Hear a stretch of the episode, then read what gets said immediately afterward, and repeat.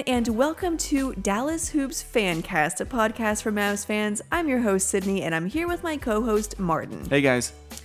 You can follow the show on Twitter at DallasHoopsCast. You can follow me on Twitter at _Sydney Myers. You can also listen to new episodes and read exclusive articles at DallasHoopsCast.com, where you can also read the latest breaking headlines about the Mavs and start shopping for Mavs gear and tickets. It's Dallas Hoops. Blah. You know what? Okay, so this game was tough. It was a weird game. Yeah. Like, we won, and it feels awesome that we won. But it was just a strange game. Does it? I mean, we're going to look back at the record. We're not going to remember this one game against Orlando where we only won by one at home. Like, what kind of people have we become now? The Mavs start the season 4-2, and now when they win, they're 5-2. Yeah, but I mean, like, and in this game they win, it wasn't good enough. It wasn't good enough. It's like, what do you expect? You know, these are games they were losing the last 3 years. That is true. Luka was getting MVP chance. I mean, what are we really complaining about other than, you know, everything? It was just a strange game. Like the Magic. I was getting annoyed by them. Like, just roll over and die. But I wasn't even bothered by them because they weren't. It's not like they played exceptionally well, aside from Jonathan Isaac. But they kept fighting, and it's like, you know, it's over. Okay, your season's over. Why are you fighting? Just let it go. But they just had to keep on fighting. And we're like, and then, man, if they lost this game. Oh, my. And it was close. We might even be on the radio for 5 minutes. Because, Mavs Talk might be on the radio. You can just talk over me. It's okay. Were you saying something? No, I wasn't. Keep going. Yeah, it was close because as Vucevic, as Derek Harper called him, because Vucevic got a wide open three. And it almost went in. And they actually had time for a tip-in if somebody had, you know, gotten that. But it's a 1-point win, and I guess in the end, I mean, it doesn't matter, but at the same time, does it matter? No, like, let's not try to make a narrative out of nothing here. I mean, you're not going to blow out every team like the Cavs. Yeah. Sometimes your wins are going to be ugly. What is important is that you won those games. Yeah. And the last couple of years, the Mavericks weren't winning those games. Yeah. There were some really terrible things about this game. The turnovers weren't good. Their defense, I mean, this is the first time the Magic have scored over 100 points. Granted, it's only 106, and in today's NBA, that's not a lot. But still. It just shows something about the Mavericks' defense, 19th in the league. And they allow, like, one of the worst offensive teams to finally get over 100 points. There was a point towards the end of the game where we realized they weren't going to get stops just ever. Yes. So we were like, just keep scoring, okay? How about we just outscore them? But, you know, the Magic have a lot of length and athleticism. And Jonathan Isaac and Aaron Gordon, for a while, they really bothered Luka. Mm-hmm. But, you know, eventually he's like, okay, I'm just going to take over. And it didn't really matter. Yeah, I was thinking the same thing. Isaac, Vucevic, Aaron Gordon is a big guy. Al-Farouq Aminu, we know him. And, you know, Michael Carter Williams even is really long. For a guard, they have a lot of length, and they played well defensively. And Aaron Gordon had 23 points, which I don't even remember that happening. I don't remember him scoring a single shot. Yeah. And then I looked at the box score. He had 23. Oh, wow. Yeah. But so Doncic finished with 27 points, 7 rebounds, 7 assists. Porzingis finished with 10 points, 8 rebounds. We're going to talk about the Porzingis. Dwight Powell had 12 points, 8 rebounds. The Mavs shot 43% overall, 35 on threes. The Magic shot 49% overall. So again, like, the defense is a problem. But I mean, you know, like you said, it was an ugly win, but a win's a win. Yeah, they got the win. In the next game, we're not even going to remember. And thank goodness for JJ Barea, because he came in first game of the season and scored what, like 11 out of 13. Yeah, because the Magic, I think, had taken the lead up to 10. Yeah, and then insert JJ, and 5 seconds later, it's a tie game again. Yeah, I think Carlisle was saving him, like, just for that moment. Because it was at a point, you know, in the beginning of the game, the Magic had the lead and they would be up by 4 or 7 or 5 or whatever. And you're like, yeah, whatever. It's the Magic. They suck. But then it started growing, and you're like, okay, guys, we need to play here. And that's when he put Barea in. I think it's been Jalen started off strong on the season, and he's kind of tapered off a little bit the last couple of games. He hasn't been playing very well. He's not making the same smart decisions. He's kind of forcing it. Yeah. Well, and I don't even want to say forcing it. Just, I don't know. I guess forcing it. Well, there was one play that Derek Harper was talking about Barea, how his patience opened up the alley-oop. Yeah. And that's something Jalen's got to work on as a patient. Sometimes he'll come off a screen and it just pulls up. Yeah. And mid-range jumper, which is like the worst shot in the league. And he just hasn't been playing well the last couple of games. And I think Carlisle was like, you know what? I'm going to give JJ a shot. Yeah. And you know, JJ's like, okay, sorry, Jalen, but I'm going to take this spot back. Brunson was like, dang it. Yeah. So, and we were talking about that exact play during the game because, like, right before that, Brunson, Porzingis had set a pick and Brunson came right off of it and just took a shot. And if he had waited a couple of seconds and let that develop, it would have been either an alley-oop or at least just a dump off or a dunk to Porzingis, but instead he took a contested shot. Yeah, whereas it was just a few plays later when Barea came in, and like you said, his patience opened up an alley-oop for Powell. It was nice to see him out there. Yeah. I mean, I felt like he deserved... Did you cry inside? No, I did not cry inside. I wanted to. You do cry during emotional things. Okay. Why are you doing this to me? What? I was just saying. Yeah. Well, you're saying wrong things. You're in touch with your emotions. Okay. Well, stick to the Mavs. Okay, all right. Barea? Yes. Yeah. Was it? I mean, did it? Because you know, he's a veteran. He's one of the. Well, he's an all-time Mavs. He's the last guy from the championship team. And I didn't realize not only was this the first game of the season, but this was the first game since he tore his Achilles last year. So it was a big moment, and he came up big for them. That run I think was really important, and then Doncic eventually just took over. He I think had like 8 points or something at halftime. And starting in the third, he just took over. Basically what he started doing is his floater. And his floater game was just on point in this game. It was going in every time. Even when he was getting contact, he wasn't getting the call, but there was contact there. It was still going in. So I think when he was coming off the screen, instead of attacking all that length that Orlando had, he used the floater. Yeah. And, you know, that's really why he's going to be one of the best players in the league, if not already, because he has a complete arsenal of offensive weapons that he can go to. So if you take away his three, or if his three's not falling like it didn't tonight, or you clog the paint, then he'll just go to a float game, and he's got an excellent floater. Well, and he figures things out so quickly. Yeah. You know, he saw what was going on. Yeah. He figured things out during his rookie season. He adjusted part of his game, and now even in his sophomore year, he worked on things over the summer where he figured things out. It's like, you know, some of these things, like Harden just developed a strong floater. You know, mostly he didn't really have to before, but he's just now developed that. Whereas Luka, he figures things out so quickly. And I think that helps him to progress so much more rapidly than other players. Yeah. So it was a good win, the fact that you won the game. Yeah. And it was an ugly game. It was a defensive grindhouse. But thankfully, they won it. I mean, they easily could have crumbled. Well, it was nice because...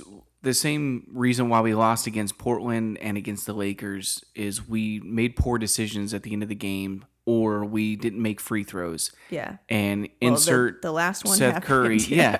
He missed both of them. And I think a lot of that, you know, he played the first quarter. The first 7 minutes. And then didn't play again. Yeah. And then insert him back. Yeah. And it's like, you know, you just expect a guy. And that's one of the beefs I have with Carlisle. We'll talk a little bit about Carlisle here later. We'll stick with the win. Mavs win. They're 5-2, tied with the Phoenix Suns. So, you know, we are... When was the last time that was a good thing? Probably 05, 06. Yeah. So there are two... Did you want to talk more about Curry, or do you want to move on? That'll be part of the whole Carlisle segment. Well, there are two things that we're going to talk about. One is Dorian Finney-Smith being in the starting lineup, because that confuses a lot of... Like, there are a lot of people that like Dorian Finney-Smith, and then there's a lot of fans that don't. It's like it's really split down the middle on that issue. And so we're going to talk about that and why Finney-Smith keeps getting minutes and why he keeps starting. And then also something that I've brought up a lot on Twitter and that I've seen other people bring up is Porzingis' involvement in the offense. Mm-hmm. And I guess we can just go ahead and start there since the game just ended. And I mean, it was a story. The thing is, there's too many times when he's just a decoy. Mm-hmm. He's just standing out there. And I get it. Because of his shooting ability, he spreads the floor, and it really opens up the offense. And it's really hard to complain when you go into the game as the number one offense in the league, and yet we're complaining that Porzingis isn't involved. Well, it's like, maybe we shouldn't be concerned. We have the number one offense. But there's got to be a way to be excellent at offense and incorporate. I mean, how much better could you be when more of your shots or more of your plays go through Porzingis? Yeah. I just think there's too many times where instead of the two-man game with Luka and Porzingis, it's Luka and Kleber or Luka and Dwight Powell. And Porzingis is just kind of standing there waiting for something to happen, and it never goes his way. If for some reason the extra pass is made for every other guy, but not Porzingis. But Porzingis, when he's that last guy, it's like the player just decided that time, and it's just chance. It just didn't make that extra pass. But there's got to be a way to involve him, and I know the chemistry isn't quite there between Luka and Porzingis, but the only way to get that chemistry there is by playing that two-man game. Letting Porzingis set the pick for Luka, do it over and over. You remember, Dirk would sometimes set the screen over and over and over and over again until Monte got the angle that he needed. There's no reason why you can't do that with Luka and Porzingis. Eventually, Luka's going to get Porzingis involved on some of these pick and pops. Now, granted, did Porzingis play very well tonight? Probably not. He was 4 for 14. To your point, you said that he is forcing a lot of his shots, right? Yeah, so there's a few things that I think are happening, and I don't think they all equal Carlisle being evil, but they are happening, and I guess as the coach, it's something that he should address. So first of all, they play the 4-out offense where they have a ball handler in the middle, and then they have shooters around the perimeter to just spread things out. Well, Porzingis is a shooter, so naturally he's one of those guys that's spread out. And it's unfortunate because that means he's not really involved in the play. He's a shooter on the wing or at the top of the key. And so it's just because the offense they run, that's where he is in the play. Two, you talked about how they do the pick and roll with Powell, and why don't they do that with Porzingis? And again, the problem there is that Powell isn't a good shooter, so he can't be the pick and pop. Like sometimes they'll run a double pick and roll with Porzingis, but he's the pop guy, whereas Powell rolls. Powell can't shoot, so he can't be a pick and pop. He also can't be the 4-out guy because, again, he can't shoot. So they're like, that's a problem too, that again forces Porzingis to be the guy that's just out on the perimeter. And then another thing I noticed is that the flow offense, I think, requires a lot of movement off the ball. And he sometimes gets stuck in just watching. Yeah, he sets the pick and then rolls or pops to a spot, and then that's it. And the only other movement he'll get is like maybe trying to set another pick. And I don't know if that's just him not being familiar with the offense, or maybe that's the play. But I noticed that. I would say that's probably a result of him not receiving quality coaching his whole time in New York. In New York, the offense was, he just had the ball. You'd give him the ball, let him go to work. And he's really good at that. But now he's actually has to run a system. Yeah. And the system requires him to set screens, to move, to be patient. Because sometimes, some of these times when he sets a screen, the offensive player just pulls up and just shoots it. And he's like, he really didn't even get a chance to get open. Like, you don't even know how the play was going to develop because the player had shot it so quickly. Yeah. So. Well, and it's, we're not the only ones that noticed that. Even Harper on the broadcast was saying, I think it was in the third quarter, he was saying they, you know, need to find a way to get Porzingis involved because he wasn't really a part of the offense in the first half. There was a stretch there, I think, in the second half where it was a good 5 minutes back and forth between the Mavs and Magic.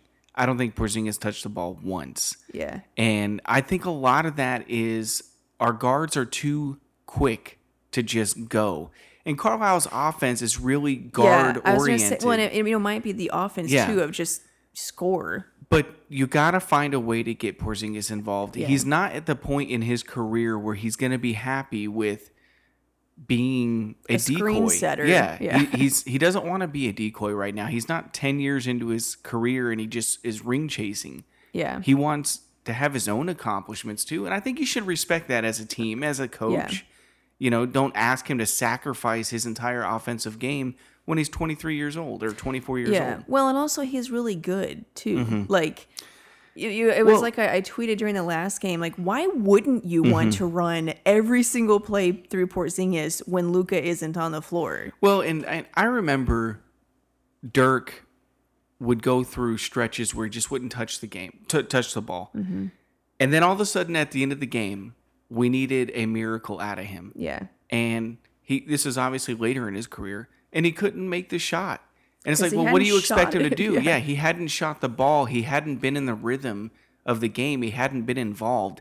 And that's one of my biggest problems with Carlisle's offense is that if you're a big who's a shooter, you're not really involved. You're really out there to spread the floor so the real offense can happen, which is the guards, the guard, and then the alley-oop to Dwight Powell. And Porzingis is an underrated role man. He can do the same things that Powell does. It's just I think, and of course, but Powell can't do what Porzingis does. Exactly. And I'm not a basketball genius, so I might be wrong about this, but I think that's what it is. It's just that. Yeah, Porzingis can't. You could switch him in for Powell, but you can't switch Powell out for Porzingis. It takes the whole spacing away. Yeah, but at the same time, they run pick and rolls with Marjanovic, with Boban whenever he's the only big out there. You know, it's another thing Porzingis has to work on is his screen setting. Yeah, like he's not a very good screener. Well, because he has a thinner frame. Like even though he's big and muscular, his frame is kind of thin. Well, and he's got to work better with the ball handler because sometimes the ball handler just goes before he actually got in position. Yeah. And Marjanovic is so big. It doesn't matter. Yeah, and he knows right where to go. So I don't know. Like I said, it's hard to complain when you're 5-2 and you have the number one offense in the league, you know, pending today. Yeah. And, you know... But it's just something that we notice. Mm-hmm. And this is another thing that we wanted to, I guess, point out or say. It's just like these are things that we notice about the game. And we talk about it because we're Mavs fans and, you know, we want to see Porzingis involved. You know, for other fans that are frustrated, like it's okay to talk about that. Yeah. It doesn't make you less of a fan. Yeah, you know, it's just, we watch the games. It's something that we see, that we notice. And so we talk about it because I think it's something that should be fixed. I mean even Carlisle himself has said he's got to work to get him better shots. You can't tell me you're watching that game and I think everything's great. Yeah. Like, no, you recognize, okay, they got to figure this out. Yeah. And yes, Porzingis shot the ball poorly. But he also forced some shots because he knows he's not going to get it for another 5 minutes. There were a few I know right off the top of my head where he got it and he was like, you know what, I'm just going to shoot it. Because he knew that if he passed it, he wasn't getting it back. Yeah. There was one play where I think it was during JJ's run where JJ just jacked it up. And Porzingis was so frustrated because he kept trying to set a screen. Oh, yeah. And then he literally just started running back. Just turned around and look if JJ made it or not. Just ran back. He's like, I'm done. That might have been, you know, confidence in JJ shot. No, like, I don't know, you know. That was JJ's first shot. Like, how confident can you be? It's a car. Oh. A lot of it... Motor vehicles. Yes. Well, it was really loud. If you ever played pickup game at a park and you're just running back and forth, and you were not touching the ball. It gets frustrating. It is the most frustrating, and that's what's happening to him. Especially when you see so many. Well, that's we're not going to get into. Yeah, and your experiences, my frustrations, on the yes. And I think that's what's happening to Porzingis. He's getting lost out there on offense because one, the guards are really quick to shoot. He's never the last pass guy. Like, it happens for every other player, but for some reason, when the swing pass needs to be made one more time, it's Porzingis, the guy decides not to do it. And it's like, dude, just one more pass to Porzingis. But if that's Kleba, all of a sudden, it's they decide to make the pass. I think that's just chance, the way it's happened. But but it's that, and he's also never the role guy. Yes. He never gets a play called specifically for him, like a post up. Mm-hmm. So it's just, you know, it's a lot of things that I think it's got to be frustrating. Well, yeah, especially when it's never called for you. Like, Carlisle, you can't tell me that Carlisle already knows what his strengths and weaknesses are. 5 games into the season, never going to run a pick and roll for him anymore because that's just not his strength. How do we know? We haven't even seen it. I know in practice they've run it or whatever, but for crying out loud, at least give a pick and roll with Luka or pick and pop with Luka. Porzingis rarely ever sets a screen in general in the game. It's usually Maxi or Powell, and he barely ever sets a screen for Luka. And Porzingis, I know. And it's just like, it happens, but it's not as frequent as Maxi and Dwight. Well, he does set a lot of picks, but he's never involved. He's not, after that. He sets the pick, and then it's really just like for something else that's happening. And it creates space. Yeah. It does, because you can't leave Porzingis. Yeah. But sometimes the guy does leave Porzingis, and we're still not getting open. The ball to him. There's got to be a way to get him involved in the offense. I think that it would help you, and it's.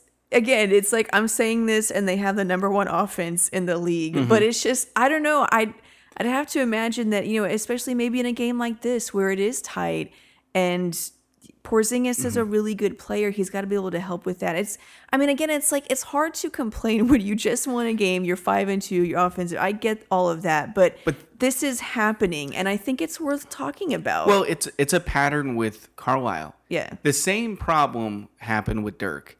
Yeah. And it was to the point where in post games, the reporters were asking Dirk about it. Yeah. And Dirk just flat out said, like, look, I'm not going to get into it. I'm not going to demand the ball or anything like that. Yeah, I'd like to have it in my hands, whatever, blah, blah, blah. Then they asked Carlisle. He's like, I won a championship on this. It's like, no, you didn't. That's how Carlisle talks. You won a championship because Dirk, okay, and because Tyson and the players that are on the court. Mostly Dirk. Yes. So, yeah, it's been a problem for a long time. And that the four in Carlisle's offense can get lost. Yeah. Because Carlisle uses that person as a decoy, doesn't use them really for offensive purposes. And Porzingis is not Dirk, attitude-wise. Personality-wise. Yeah. He's not Dirk. He's 24 years old. He wants to score. He wants to be an all-star just as much as he wants to win. Yeah. And you got to find a way. You're going to have to change.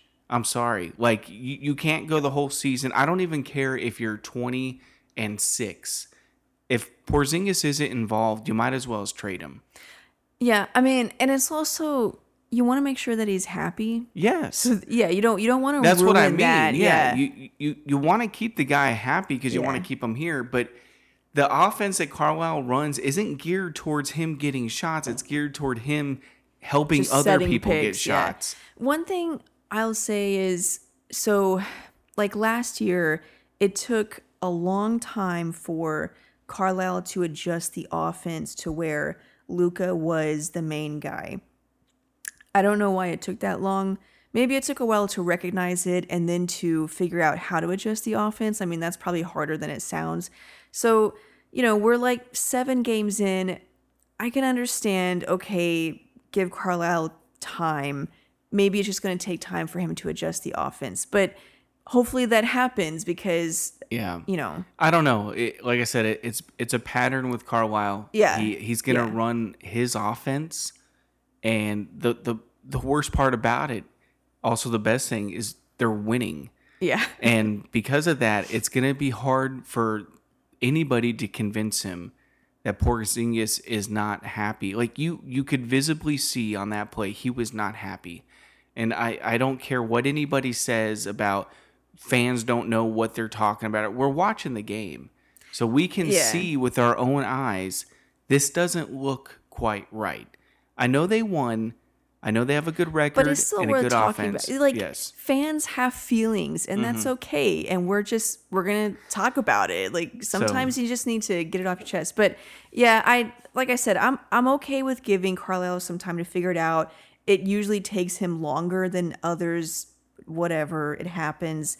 Thank goodness Luka is a guard, because otherwise he wouldn't have stood a chance. Because everybody knows Carlisle's offense, if you're a guard and you're good, he 6 feet and under. Yeah, he can make you look like a god. So thank goodness Luka is a guard, because that's helped him to really blossom. And hopefully he figures it out with Porzingis too. Because, I mean, yeah, they are winning, but I just want to make sure that Porzingis is happy and involved in the end. And, you know, in games when it is a rough game and they are down or they're losing, I hope that he would get involved then, because he is so good. I mean, and he could really help them. It could be that Carlisle is waiting to a certain game mark, like 10, 15 games into the season, before he starts utilizing him in other ways. Yeah, maybe. Just because of the speed of the game, getting back in shape, and all that. And you can see Porzingis is struggling with ball control. Like, he had the same problem with the Lakers. Mm-hmm. People are getting their hands in there. And a part of that is a result of just not playing. Once you play regularly with those kind of players, you have better ball control, because you know when they're going to reach, how they're going to reach. Well, and also some of the passes to him, is, I know, especially tonight, were not great passes. And I think that's, again, also just chemistry of where he needs to catch. Like, where is his pocket? You know, where does he like to get it? And I think that's part of just everybody figuring it out too. So another problem I have is Curry. And, you know, just for the record, I don't want any other coach than Carlisle. But at the same time, Carlisle really frustrates me with his decision-making out on the court, only because he's just not a player's coach. Yeah, like, well, he's a coach's coach. Yeah, that's what everyone says. But that's really frustrating if you're a player. Yeah. Like Curry, he started the game because he didn't come out with 15 points in the first 5 minutes of the game. Didn't see the court again until the last 6 seconds or whatever of the game. Yeah. And it's like, look, I understand players sometimes don't start off the right way. And Luka is a prime example of that. But as the game goes on, he might have come out of it and adjusted and maybe got some open shots. But, you know, once he decided that wasn't working, he moved on, and Seth never saw the court again.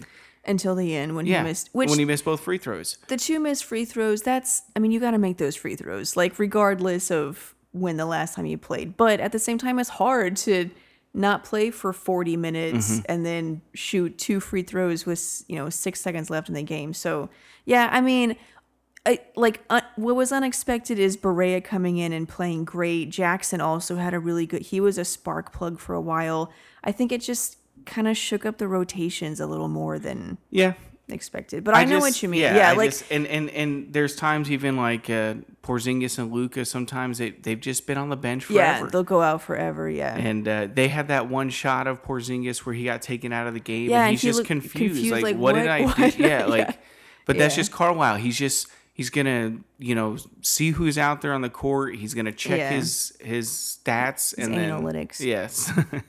Yeah. So let us know what you think about that. I know other people have commented and tweeted about Porzingis being a part of the offense. So I know other people are noticing it. Let us know what you think or what's causing it. Is it a problem? Do you think it's not a problem? I don't know why, but I mean, it's definitely a problem. Yeah, like, it needs to be resolved. But, you know, let us share your point of view again on Twitter at DallasHoopsCast, or me on Twitter at _Sydney Myers.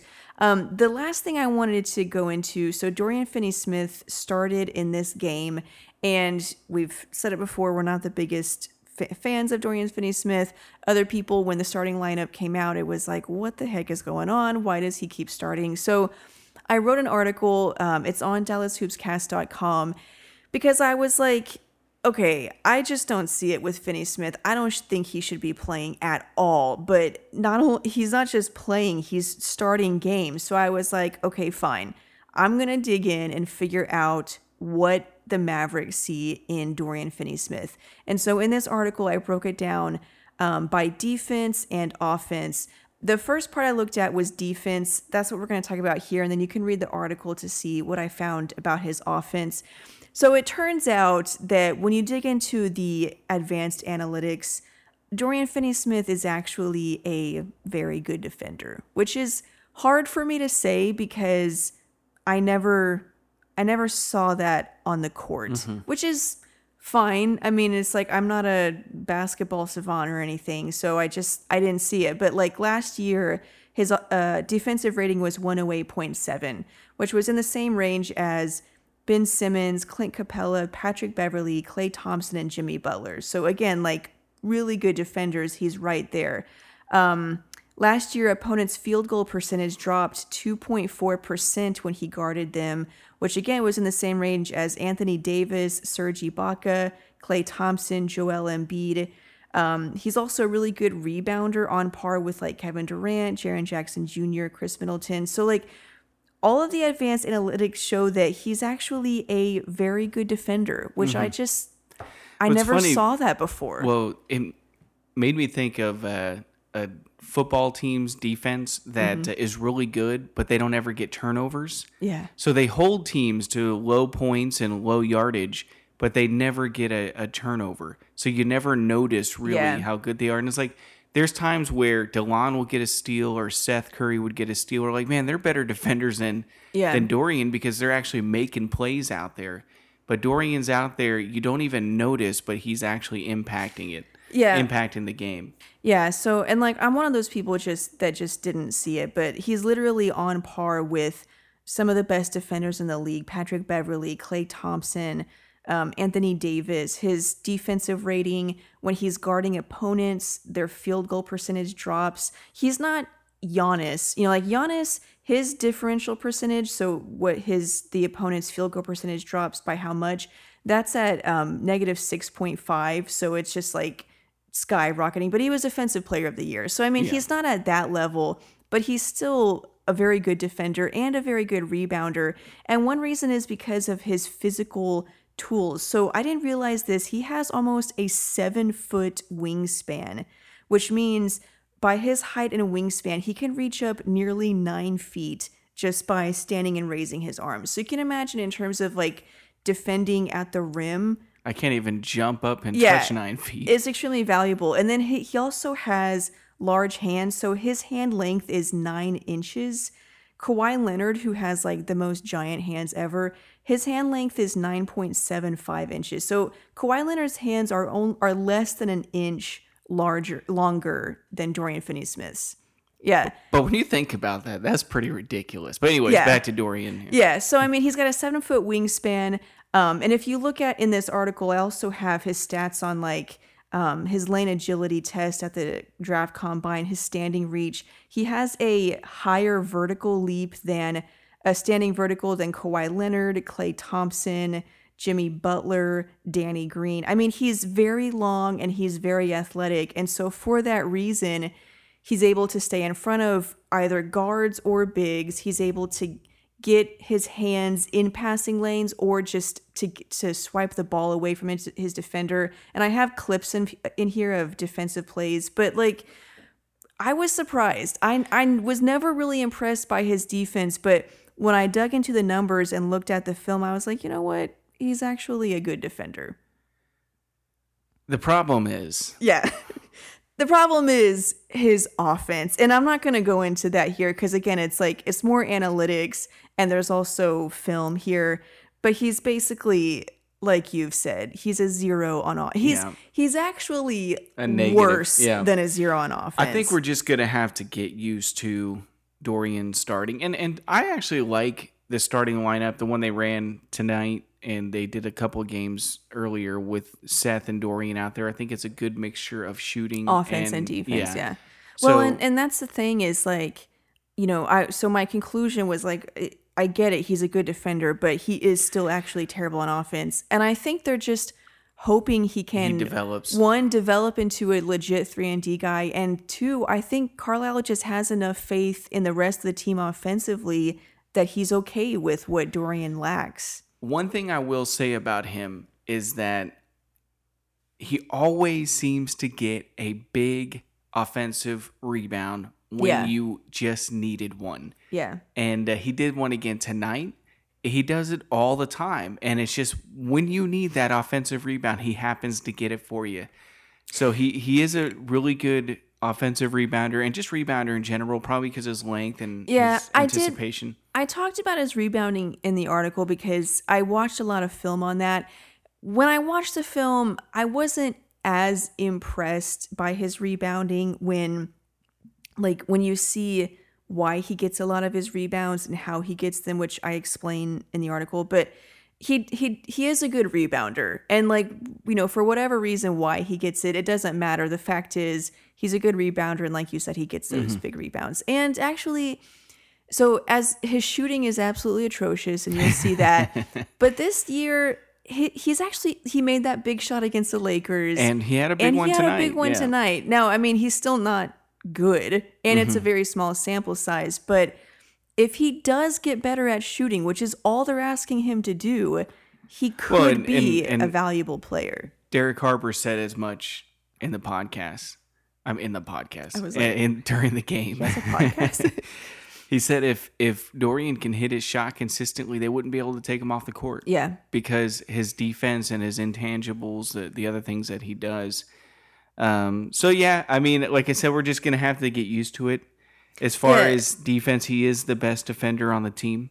Yeah. And I know I don't always see it. And even now when I'm watching, I don't see it. And a lot of times it's because he'll be guarding a perimeter player who's just, you know, smaller and quicker than he is. And so a lot of times he does get beat, and you see that, and you're like, what the heck? I thought he was locked down, you know, never get past the 3-point line. But the fact is, even when he gets beat, because he's so long and agile, he can still affect what that player does, whether it's driving or passing or whatever it is. He can still recover and affect that player and make a play defensively because of his physical tools. So it's like, yeah, when you watch it, it doesn't look impressive, but when you really dig in and analyze the film, it's like, you know what, he does do a lot of smart things offensively. As long as he doesn't dribble, he's okay. If he starts dribbling, it's like, crap, that's probably going to be a turnover. But as long as he doesn't dribble, he's okay out there. So anyways, the whole article is on DallasHoopsCast.com. You can read it. I dig more into defense. Like I said, there's clips of defense in games and then offense and just why he's atrocious offensively. So, I mean, like, we were kind of right halfway because... Well, like I said, how much of a negative on offense is he? Yeah. Is it worth the defense? And... Well, here's, the summary... As good as he is defensively, and the analytics are he's so good defensively, he has a negative net rating. Like, that's how bad he is offensively, that for all of his defense, he's still a negative. So anyway, you can read the full article, and it goes into offense and all of that. It's on DallasHoopsCast.com. I think that's it. I mean, it was an ugly win, but, you know. Yeah. I wanted to... if you get a chance to see that Porzingis behind the back pass, for some reason, it didn't get a lot of love. I think Ben was the only one that noticed it. It was just like, oh, cool. But it's one of the best passes of the season. And he got the ball midair, and swung it behind his back to Powell. It was a beautiful pass. If that were LeBron James, everybody would be losing their minds right now. And it's like they didn't even notice it happened during the game. I guess because it was so quick. But another reason why I liked it is because he hadn't, you know, we were just talked about how he's not really a large part of the offense. I didn't know he had that in his game. Well, it was such an unselfish play is why it stood out to me. Like, you know, considering kind of the struggles he's had offensively to make that kind of a pass. Yeah. I liked seeing that. So anyways, that's it. When's their next game? Friday, Knicks. The Knicks, yeah. Yeah. So it'd be a nice game to get him involved in that one. Yeah. Dennis Smith Jr. will not be playing in that game. Yeah. But hopefully the game that they go to New York, that's November 13th or 14th. Like a couple weeks. Yeah, we have that on our list, or you have that on your list of the top 5 most important games this month. That's also on DallasHoopsCast.com. It's a plug. Nice. Your face. Yeah. It was smooth. I'm smooth. So that's on the list of the most important games because obviously, and that would be a fun game to get Porzingis just like 30 shots and him. At least just make him happy. Yeah, you know one of these games be nice to go for 40. He wants to have a big game in that game. At the same time, he's not going to really make it about him. No. But he is a young person. He's still a kid. Yeah. It's weird to say that because he looks like a grown man. There's 7'3" out there, but he's just a kid. He's 24. Yeah. Anything else you want to talk about? Yeah, I just, it's good to win. Mm-hmm. Try to enjoy the fact that we have a winning record. 5-2. Try to enjoy the fact that we have the next best player in the league. In MVP. Luka, future MVP of the league. We in the playoffs. Try to enjoy those things and just hope that Carlisle will figure all this out and they'll be so much more dominant than what they can be now. Yeah. Those are my final thoughts. Game ball. Remember, you want to do a game ball. Well, I know we said, okay, we can't give it to Porzingis or Luka. Well, because we assumed Porzingis would be dominating and getting 30 points a night. Game ball goes to JJ. There you go. JJ. There you go. Yep. That's Barea, if you didn't know. There are 2 JJs with Justin Jackson. No, it's definitely JJ Barea tonight. First game playing of the season. And help them come back from a 10-point deficit. 3 straight threes. So JJ gets game ball tonight. My game ball goes to Seth Curry. For the 6 minutes and then the 2 missed free throws. It was 7 minutes. And also, I appreciated the 2 missed free throws because it made the end more exciting. And I think he has a knack for showmanship. Okay. So, let us know who your game ball goes to. Tweet us on Twitter at DallasHoopsCast or me at _Sydney Myers. Or Martin is seriously considering joining Twitter. Maybe by the time you join Twitter, people won't even be on Twitter anymore. They'll be on something else. And Marty will be like, I joined Twitter. Send us a message on Twitter. Listen to new episodes, read this article on Dorian Finney-Smith and other exclusive articles on DallasHoopsCast.com. If you're not already subscribed to the podcast, please subscribe on Apple Podcasts, Spotify, and pretty much everywhere else. Leave a rating or a review if you like it. I think that's it. Thank you guys so much for watching. Listening. We really do appreciate it. I'm going to go to bed now. It's late. We'll see you guys later. Bye.